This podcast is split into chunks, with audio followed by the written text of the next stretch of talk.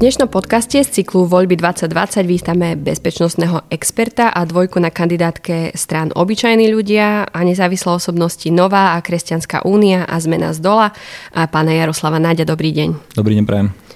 A váš detálny program strana stále nepredstavila. Začnem hneď takto z hurta, kedy sa ho dočkáme?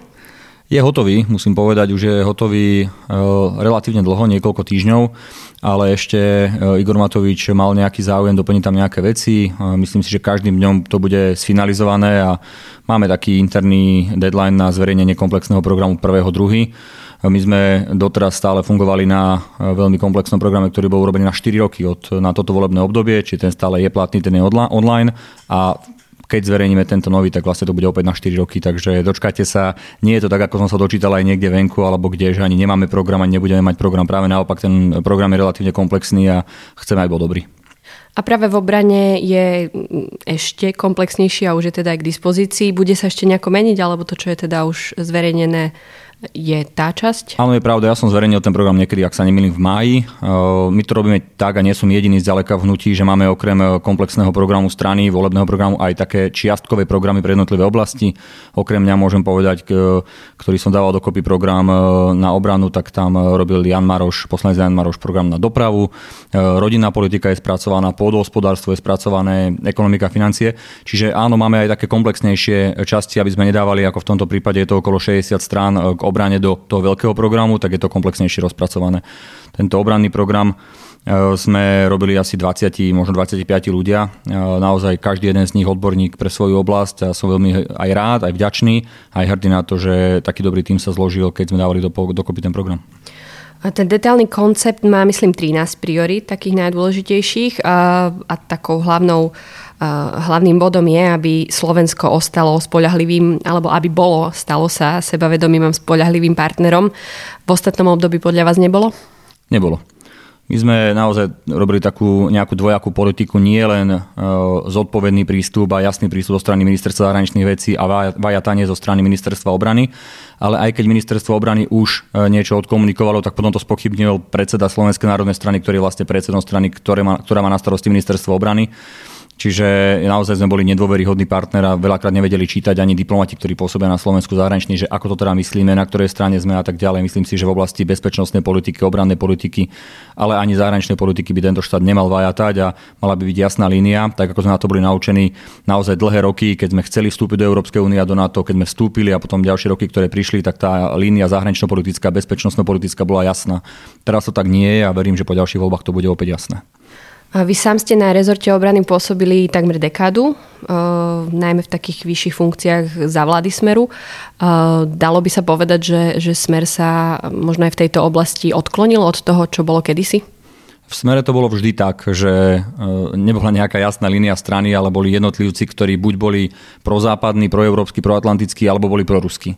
A do dnešného dňa to tak je. Ja som nastúpil v 2003 roku na ministerstvo obrany, teda za vlády Eh, Mikuláša Zurindu ako radový referent eh, a, a potom áno, v 2006 roku prišla vláda Smeru, potom v 2010 prišla Iveta Radičová a vtedy som sa stal generálnym riaditeľom sekcie a následne som odišiel do Bruselu, kde som bol na našej delegácii pri NATO a pri Európskej únii na zastúpení a e, musím povedať, že bez ohľadu na to, ktorá strana bola pri moci, dá sa povedať, že tí ministri, ktorí mali v zodpovednosti rezort obrany, až v podstate po príchod Petra Gajdoša E, sa snažili vystupovať prozápadne, proeurópsky a proatlanticky. E, príchodom Slovenskej národnej strany e, sa to zmenilo a, naozaj to bolo vidno nielen z hľadiska nejakého smerovania ministerstva, ale aj vo vnútorných procesoch na ministerstve, kde ľudia, ktorí mali viac prozápadné cítenie, boli utláčaní, nejakí ľudia, ktorí boli možno viac otvorení v spolupráci s Ruskom, dokonca bývali eštebáci alebo politrúci, tak tí sa dostávali do funkcií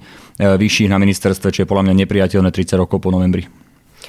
Um, ako väčšina strany hnutie Oľano považuje za kľúčové schválenie základných strategických dokumentov, čo sa tejto vláde teda nepodarilo, vrátanie bezpečnostnej a obrannej stratégie. A budete trvať na tom, aby bolo v týchto dokumentoch práve to Rusko, ktoré spomínate, explicitne označené za hrozbu, čo sa teda nedialo teraz? No, samozrejme, vždy je nejaký vývoj situácie a my teraz tvrdíme, že už nechceme, aby bola schválená tá bezpečnostná stratégia alebo tá obranná stratégia, ktorú schválila vláda pred skoro 2,5 rokmi lebo jednoducho znova tam máme nejaký proces a už aj tie dokumenty, ktoré boli vtedy schválené a ktoré sme v tom čase považovali za relatívne dobré, bezpečná stratégia lepšia, obraná stratégia sa dala, dala vydržať, tak toto poviem, tak, eh, tak tie už jednoducho sme sa posunuli niekde inde a už ten kompromis, ktorý musela vtedy urobiť vláda, aby prešli, verím, že nová vláda robiť nebude musieť a urobíme kvalitné, veľmi, veľmi dobré aktuálne bezpečnostné dokumenty, strategické dokumenty, aj obrannú, aj bezpečnostnú stratégiu, ktorú schváli nielen vláda, ale aj parlament a ja sa nádejam, že to bude eh, výrazne väčšou ako ústavnou väčšinou. A čo teda to Rusko? Rusko, áno, e, zase nehovorme si, že by situácia bola zásadne rozdielna v prípade Ruska. Stále je anektovaná časť Ukrajiny, stále prebiehajú e, bojové e, operácie, do ktorých, či sa to niekomu páči alebo nepáči, Ruská federácia zapojená je na juhovýchode Ukrajiny. Stále môžeme hovoriť o situácii, do ktorej je zapojené Rusko v Sýrii a celkovo na Blízkom východe, aj spolupráca Ruska s Iránom a tak ďalej. Jednoducho je tam viacero vecí, pre ktoré Rusko naozaj, samozrejme hybridné hrozby, to nemôžem vynechať, takže kvôli tomu všetkému je úplne oprávnené, keď e, Rusko e, považujeme za bezpečnostnú výzvu, nehovoriac o tom, že e, na rozdiel od Severoatlantickej aliancie, ktorá stále hľadala nejakú cestu, ako zatiahnuť Rusko do spolupráce, Rusko vo svojich strategických dokumentoch jasne hovorí, že hrozbou pre Ruskú federáciu je NATO. Tak zase oni to môžu povedať a my to nemôžeme povedať, to, to, nie, je, to nie je tak. A ešte posledný argument, okolo nás krajiny majú nové bezpečnostné dokumenty a každá jedna považuje Rusko za bezpečnostnú hrozbu, tak prečo by práve pre Slovensko to hrozbou nemalo byť? Poďme trošku bližšie k nám. V programe niekoľkokrát spomínate Európsku úniu ako spojenca samozrejme, ale teda v tom programovom dokumente. Nedočítala som sa ale, um, aký je váš postoj k novým európskym obranným iniciatívam, ktoré um, pre niektorých v konečnej fáze znamenajú aj vytvorenie spoločnej európskej armády. Ak by ste boli vo vlade, podporovali by ste, by ste takéto európske iniciatívy a možno by to uh, ktoré by teda smerovali až, až možno do takého mm, v úvodzovkách extrému európskej obrany. Ak hovoríme o európskej armáde, tak ako to hovorí niekto veľmi rád, tak to je naozaj veľmi dlhodobá vízia. Uh, už len kvôli tomu, že to vyžaduje naozaj, aby vznikli jedny ozbrojené síly Európskej únie, tak by to vyžadovalo stratu suverenity jednotlivých členských štátov v oblasti obrany a to je tak citlivá záležitosť, ktorú ja nevidím reálnu naozaj v horizonte možno ani niekoľkých desiatok rokov. Napriek tomu váš e, predseda, myslím, že to bol rok dozadu, keď hovoril o tom, že, že chce, aby sa Európska únia postavila na vlastné nohy a aby e, z Európy bola e, veľmoc s tým, že, že aj vojenská. Takže... Áno, ako ja osobne s tým problém nemám. Ja budem rád, keď Európska únia bude schopná mať silnú obranu Zatiaľ lepšiu alternatívu ako realizáciu obranu Európskej únie cez Severoatlantickú alianciu nevidím, lebo to je podľa mňa najzodpovednejší aj ekonomicky najvýhodnejší model a zároveň zabezpečuje ten model spoluprácu so Spojenými štátmi ako s našim najsilnejším spojencom. 65%, možno aj viac e, obranných výdavkov všetkých členských krajín NATO dokopy dáva, e, dávajú Spojené štáty americké.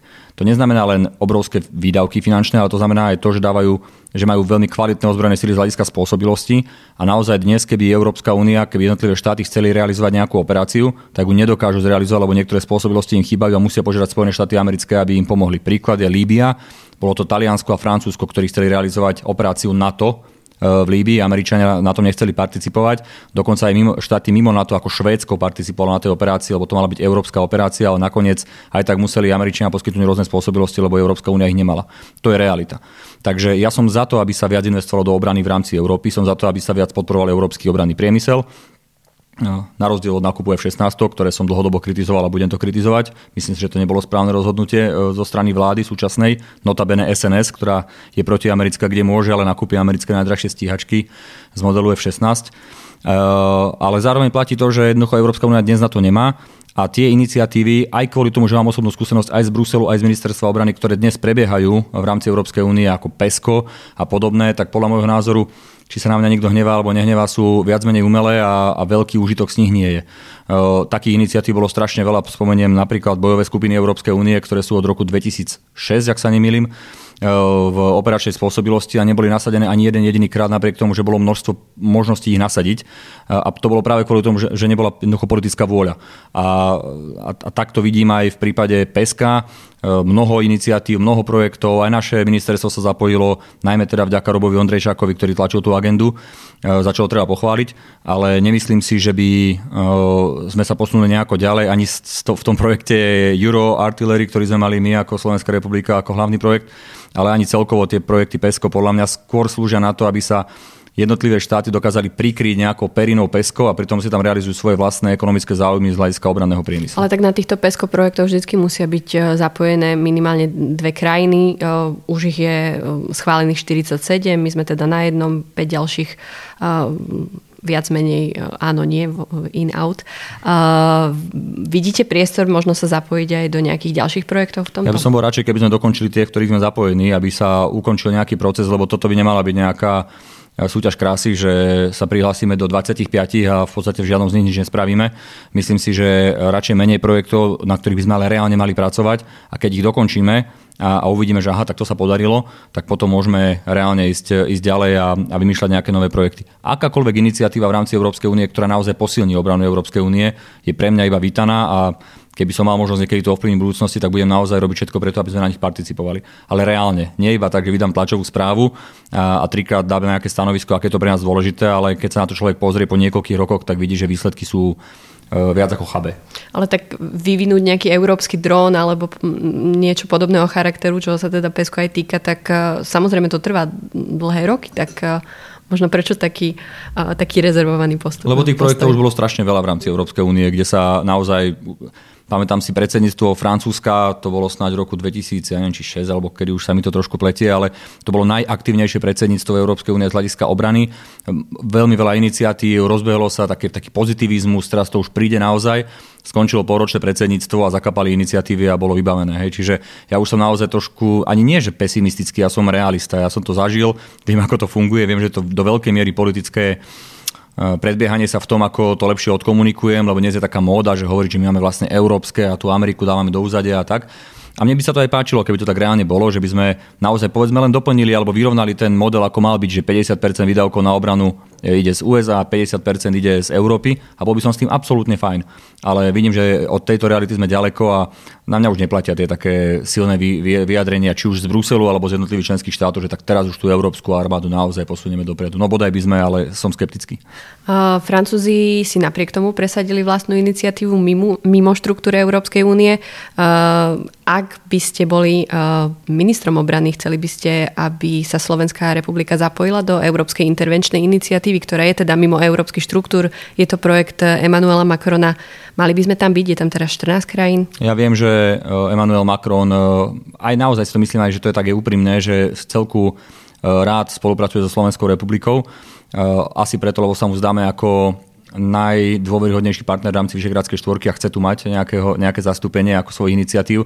Čiže mne by sa páčilo nájsť nejaké, nejakú cestu na to, aby sme s Francúzskom aj hlbšie spolupracovali a aj s Nemeckom v rámci Európskej únie. E, toto mi príde ako ako iniciatíva, ktorá by mohla mať zmysel, ak bude reálne využívaná, ale uvidíme, nechajme, počkajme si na nejaké e, ďalšie, ďalšie kroky, lebo do istej miery to môže byť e, duplikácia nielen voči NATO, ale aj voči Európskej únii. A to je, to je veľmi zaujímavé, že, že takto na to prišiel, alebo takouto cestou sa vybral Macron, no počkajme si. Poďme späť trochu teda k programovému dokumentu. V oblasti kyberbezpečnosti má Slovensko stále medzery čo si budeme teda hovoriť, navrhujete vy vytvoriť samostatné veliteľstvo pre špeciálne sily a kybernetickú obranu a vytvoriť stály tým pre potreby spoločných obranných operácií v tejto oblasti. Vznikali by nové inštitúcie, ako by to prebiehalo? No, ten program áno, bol odovzdaný, vlastne to bola vaša otázka na začiatku, že či ho ešte budeme nejako upravovať a v niektorých veľmi čiastkových veciach ešte už sme ho upravili do toho komplexného nového programu, ktorý bude volebný, lebo niektoré veci sa medzičasom udiali alebo čiastočne udiali. Napríklad bolo e, založené samostatné veliteľstvo pre špeciálne operácie. A ja si viem teoreticky predstaviť, že by sme, že by sme presunuli alebo vytvorili nejakú druhú nohu tomu veliteľstvu aj z hľadiska kybernetickej obrany. E, nebudem sa tajiť e, tým, že nie som úplne stotožnený s nejakým zásadným posilňovaním úloh vojenského spravodajstva v rôznych oblastiach, vrátane bez, e, kybernetickej obrany. Neviem, prečo by e, práve na vojenskom spravodajstve tá kybernetická obrana mala byť, prečo by to malo byť tam zastrešené. Teda jedinú cestu, alebo jediný dôvod, ktorý na to vidím reálne, je ten, že sa na to dá potom pečiatka, že utajované a nakupuje sa bez obstarávania reálneho, ale tak dobre. Myslím si, že by sme mali vysunúť oblasť kybernetickej obrany von zo vojenského spravodajstva a urobiť nejakú synchronizáciu rôznych inštitúcií, ktoré dnes fungujú z hľadiska kybernetickej bezpečnosti na Slovensku a či už to dáme pod jednu hlavu, alebo to, alebo to dáme pod viacero hlav, ale bude to povedzme transparentnejšie, prehľadnejšie z hľadiska aj systémov, nielen, nielen z hľadiska možnej korupcie, tak by si myslím, že by to malo, že by to malo lepší význam. To isté sa týka eh, aj eh, systémov fungovania kybernetickej bezpečnosti na Slovensku ako takej. Bol prijatý dokument, že hlavou kybernetickej bezpečnosti na Slovensku je Národný bezpečnostný úrad, ale keď sa opýtate ľudia na Národnom bezpečnostnom úrade, že si o tom myslia, tak sa budú smiať. Jednoducho raz ťaha eh, tú pílu vojenské spravodajstvo, potom zase sa ide obstarávať na úrade vlády, potom je tam ministerstvo financí, jednoducho je v tom chaos. Každý si tam chce zohriať svoju polievočku a nefunguje to podľa mňa tak, ako by to fungovať mohlo a malo. Čiže vy by ste vybrali ktoré z týchto? Ideálne, ideálne by bolo vytvoriť samostatnú inštitúciu, ako, ako to má e, napríklad Česká republika alebo Maďarsko, a keď nie, tak potom e, to zastreší možno pod e, Národný bezpečnostný úrad, ale tak, aby to reálne fungovalo. Malo by to byť to nadrezortné, nemalo by to byť, že jeden rezort bude sa starať o kybernetickú bezpečnosť v rámci celej, celej republiky. To mi príde taká dosť uzurpácia moci a už vôbec si nemyslím, že by vojenské spravodajstvo malo riešiť veci, ktoré sa týkajú napríklad finančnej, bankových operácií, zdravotníctva alebo podobných oblastí. Takže systémovosť do toho nech to urobia ľudia. Podľa mňa aj duplikáciám zbytočným sa, sa predíde aj takému tomu napätiu, lebo už len prijať zákon o kybernetickej bezpečnosti bolo takmer nemožné, veď uh, to boli obrovské spory, ktoré boli medzi jednotlivými ministerstvami a Národným bezpečnostným úradom a nakoniec z toho vznikol taký mačkopec, ktorý bol prijatý. Myslím si, že mm, treba sa trošku odosobniť od toho a nepozerať sa na to len cez príznu peňazí, ale toho, ako to reálne funguje. Poďme ešte k téme plánov na rozvoj obrany. Podľa programu by ste chceli ústavným zákonom zakotviť garantovaný rozpočet na obranu, najmenej 2% HDP, aj po roku 2022, čo je teda v súlade s našimi záväzkami v NATO. No nájdete v prípadnej koalícii partnera na takéto ústavné zakotvenie? My sme sa o tom rozprávali v čase, keď, čase, keď sme tvorili ten dokument aj s rôznymi inými stranami. Niektoré boli ochotné dať to do programu ako ústavný zákon, niektoré nie, niektoré o tom chcú hovoriť, niektoré tvrdia, že to nepotrebujeme dať ako ústavný zákon, ale budeme to praktizovať. Ja si myslím, že ústavný zákon by bola garancia výdavkov a garancia výdavkov by, mala, by, by smerovala k systemizácii alebo k systematizácii výdavkov. To znamená, keď budem presne vedieť, že mám garantované ústavným zákonom, že tam pôjde nejaká suma peniazy, tak podľa toho viem potom nastaviť samozrejme aj dlhodobý plán rozvoja a tak ďalej. Problém aj aj v súčasnosti platného dlhodobého plánu rozvoja je ten, že jednoducho sa nenaplňa ten plán zdrojov na jednotlivé roky, ako bol plánovaný, keď sa tvoril ten dokument. A tým pádom jednoducho je menej peniazy, tým pádom sa nemôže plniť ten dokument a je možné ho roztrhať. Navyše e, len na stíhačkách ten dlhodobý plán, ktorý je teraz na ministerstve platný, e, má manko 1 miliardu eur. Takže ten plán ako taký, napriek tomu, že sa ním chvália, kade, kade kto aj v médiách, stále vidím zo sns aký majú fantastický dokument, tak ten naozaj treba roztrhať a treba urobiť úplne nový, lebo už nie je platný, jednoducho nie je v súlade s realitou a na čo mať nejaký plán, ktorý nie je v súlade s realitou. Takže áno, ústavný zákon, pokiaľ by to bolo možné dohodnúť v rámci programového vyhlásenia, bolo by to skvelé. Obávam sa, že už táto vláda si je veľmi dobre vedomá, aj keď končí, že žiadnych, žiadne 2% HDP v roku 2022 nebudú podľa ich plánov už to môže zmeniť len nová vláda, ktorá si to dá naozaj ako prioritu a ja urobím všetko preto, aby sa to, aby sa to stalo. No a keď sa nám to podarí dať, tak uh, myslím si, že tam sú dva základné momenty, ktoré bolo treba urobiť. Ústavný zákon a potom tú zmluvu o obrane, ktorá by bola vlastne medzi všetkými parlamentnými stranami, ktoré by mali záujem opozičnými alebo koaličnými o tom, ako, na čo a akým spôsobom sa budú vynakladať finančné prostriedky v rámci modernizácie ozbrojených síl a rezortu obrany ako takého. V Dánsku to funguje dlhé roky uprostred volebného obdobia sa príjme dokument, ktorý platí do prostred ďalšieho volebného obdobia bez ohľadu na výsledky volieb a tým pádom je tá kontinuita, stabilita obranných výdavkov a tej, vôbec toho procesu obranného plánovania veľmi dobrá. A toto je cesta podľa mňa. Keď sme pri tých iných stranách, predpokladám, že ste sa začítali do programov iných strán, ktoré už sú teda k dispozícii. Boli tam z vášho pohľadu nejaké vybrané, e, výborné návrhy, prípadne niečo absurdné? Čo ma veľmi teší je to, že všetky e, opozičné demokratické strany naozaj, keď si pozrieme tie programy, ale aj keď sa pozrieme na tých ľudí, ktorí sú odpovední za obranu v tých jednotlivých stranách, či to je Tomáš Valášek za ľudí, alebo Palomacko v PS spolu, Jednoducho to sú ľudia, ktorých naozaj považujem za odborníkov a s ktorými viem, že keby sme si sadli k programovému vyhláseniu vlády, tak ho dáme dokopy veľmi dobre. Takže to ma veľmi teší. Čo, čo ma naozaj prekvapilo a zároveň to je taký cynický úsmev na mojej tvári, je to, že tie strany, ktoré sú pri moci, tak tie jednoducho neurobia ani eh, program reálny. Slovenská národná strana má rezort obrany a vôbec neurobili obranný program nejaký, ktorý chcú realizovať. Smer mal programovú konferenciu, má tam nejaké tri vágne vety. Uh, takže to je, také, to je také paradoxné, že jednoducho tí, ktorí sú pri moci a mali by mať fantastický program správený, lebo vedia všetky informácie, ktoré potrebujú, tak tí nie sú schopní ani len program dať dokopy ale tak s tými my do vlády nechceme ísť, takže nech si robia čo chcú, ale s tými, s ktorými chceme ísť do vlády, tak som presvedčený o tom, že by sme dokázali nielen nie len e, urobiť veľmi dobré programové vyhlásenie, ale zároveň ktokoľvek z tých strán, e, keby sa dostal na rezort obrany, tak by to výrazným spôsobom pomohlo tomu rezortu. Vidíte tam niečo, v čom by mohli byť trenice, ak to tak poviem? No, nemyslím si, že by tam boli nejaké zásadné trenice, ale áno, môžeme mať e, možno iný pohľad na, na e, smerovanie či už viac proeurópske alebo proatlantické. E, dokonca si dovolím povedať, že takéto, takéto mierne e, takéto mierne špekulácie môžu byť aj v rámci jednotlivých strán alebo koalícií, ktoré sú v, v demokratických opozičných stranách. Viem si predstaviť, že PS môže mať iný pohľad na vec ako spolu, ale tak to je ich vec interná, nech si to vyriešia. Podľa mňa si to nejakým spôsobom vyriešili vo svojom programovom dokumente.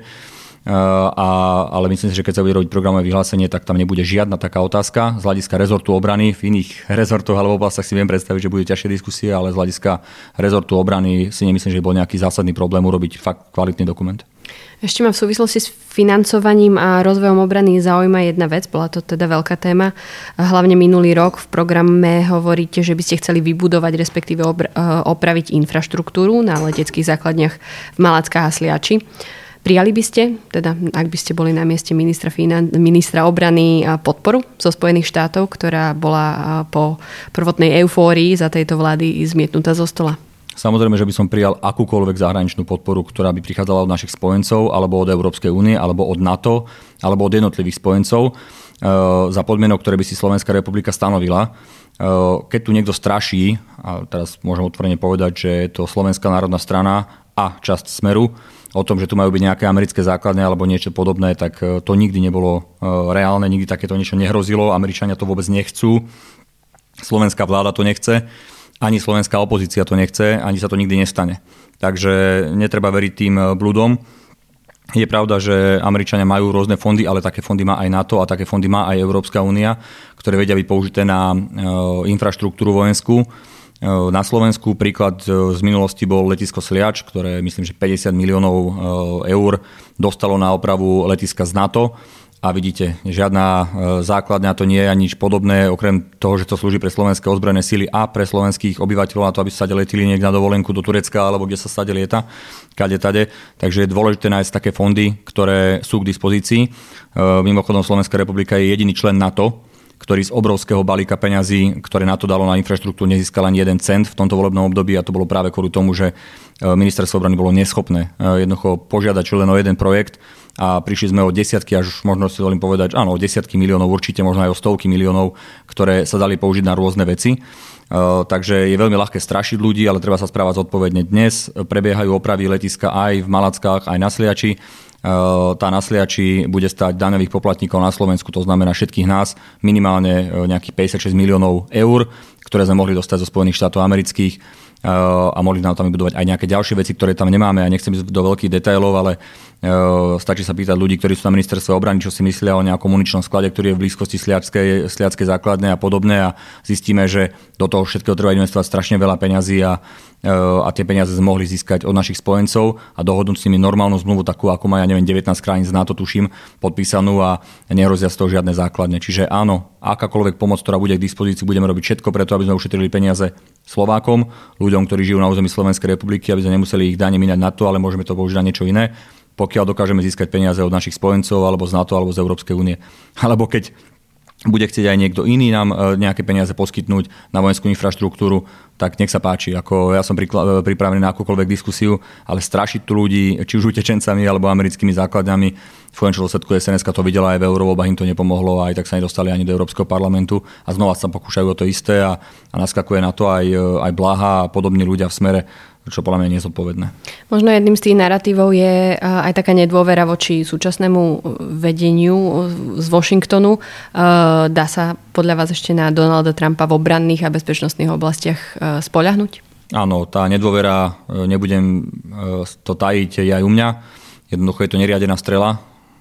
To naozaj musíme dať veľký kredit eh, voči všetkým tým úradníkom eh, v Pentagone a v Bielom dome a v State Departmente a kde všade, že dokázali ešte ako tak ukočírovať Trumpa, lebo jeho viaceré rozhodnutia a viaceré momenty zahranično-politické alebo bezpečnostno-politické boli viac ako otázne a myslím si, že napríklad taký Barack Obama by sa k tým ako neuchýlil. Na druhej strane stále sa spolieham na to, že tá mašinéria štátnej administratívy v Amerike je dostatočne silná na to a má, má veľmi dlhú históriu e, demokratického riadenia, ktorá sa drží jasných línií, napríklad členstvo v NATO je jednou z nich. A myslím si, že e, keďže Európska únia je obrovský obchodný partner Spojených štátov amerických, samozrejme to je vzájomné, tak e, nebude mať záujem ani Washington na nejakom prehlbovaní zlých vzťahov alebo niečo podobné. Na druhej strane dokazuje to to, že áno, Európska únia by mala byť silnejšia vo svojej nielen bezpečnostnej, ale aj zahraničnej politike, ale asi ešte veľa vody pretečie Dunajom, aby e, bola natoľko sebavedomá, že to nebude iba o, jednotlivých, o presadzovaní jednotlivých záujmov alebo záujmov jednotlivých krajín, e, z členských štátov Európskej únie, ale že to bude nejaký európsky pohľad. E, tí velikáni európskej politiky, ktorí boli a ktorí môžeme ďakovať napríklad za Európsku úniu a tak, tak eh, tí nejako odišli a teraz je veľmi málo takých vizionárov, ktorí by sa na to pozerali ako na európsky blok. Eh, máme viac eh, takých, ktorí si búchajú do hrude a tvrd, hrajú to iba na svoju krajinu. Aj, aj v krajinách ako je Francúzsko, Nemecko, E, či Veľká Británia. Čiže taký scenár, aký je momentálne v Poľsku a veľká, veľmi veľká iniciatíva zo strany Washingtonu, zapojenie do nových uh, obranných projektov, obrovské financie, ktoré tečú do Polska, to by sa u nás za vašej uh, vlády v úvodzovkách nemohlo stať. Nehovorím, že nemohlo stať, veď s Američanmi sa z hľadiska obrany spolupracuje veľmi dobre. Oni sú pragmatici, oni vedia, čo potrebuje NATO, naozaj majú poprepájané svoje obranné plány, aj financie v Pentagone s obrannými plánmi NATO, to znamená, aj keď oni dávajú nejaké peniaze do obrannej infraštruktúry spojencov, to je to, čo nám ponúkli, tak to bolo vždy v súlade s tým, čo očakáva Severoatlantická aliancia. Čiže tá spolupráca by mohla byť veľmi dobrá. Ale aj tí Američania, oni chcú vidieť e, taký, takú reálnu spoluprácu, oni nechcú vidieť to, že e, minister Gajdož im napíše 9 listov, ako, ako strašne chce ich peniaze a potom ich okydajú niekde v médiách, že tu chcú urobiť nejaké základne. Oni chcú vidieť naozaj niečo, čo má hlavu a petu. Táto vláda im to nedokázala na ministerstvo obrany e, poskytnúť a len ministerstvo zahraničných vecí, ktoré sa snažilo, ako to vedelo, tak tak to samé nedokázalo. Ja si myslím, že s Američanmi sa dá urobiť veľmi dobrá spolupráca, takisto ako s Nemcami v obrannej otázke, takisto ako s Francúzmi, takisto ako s Britmi.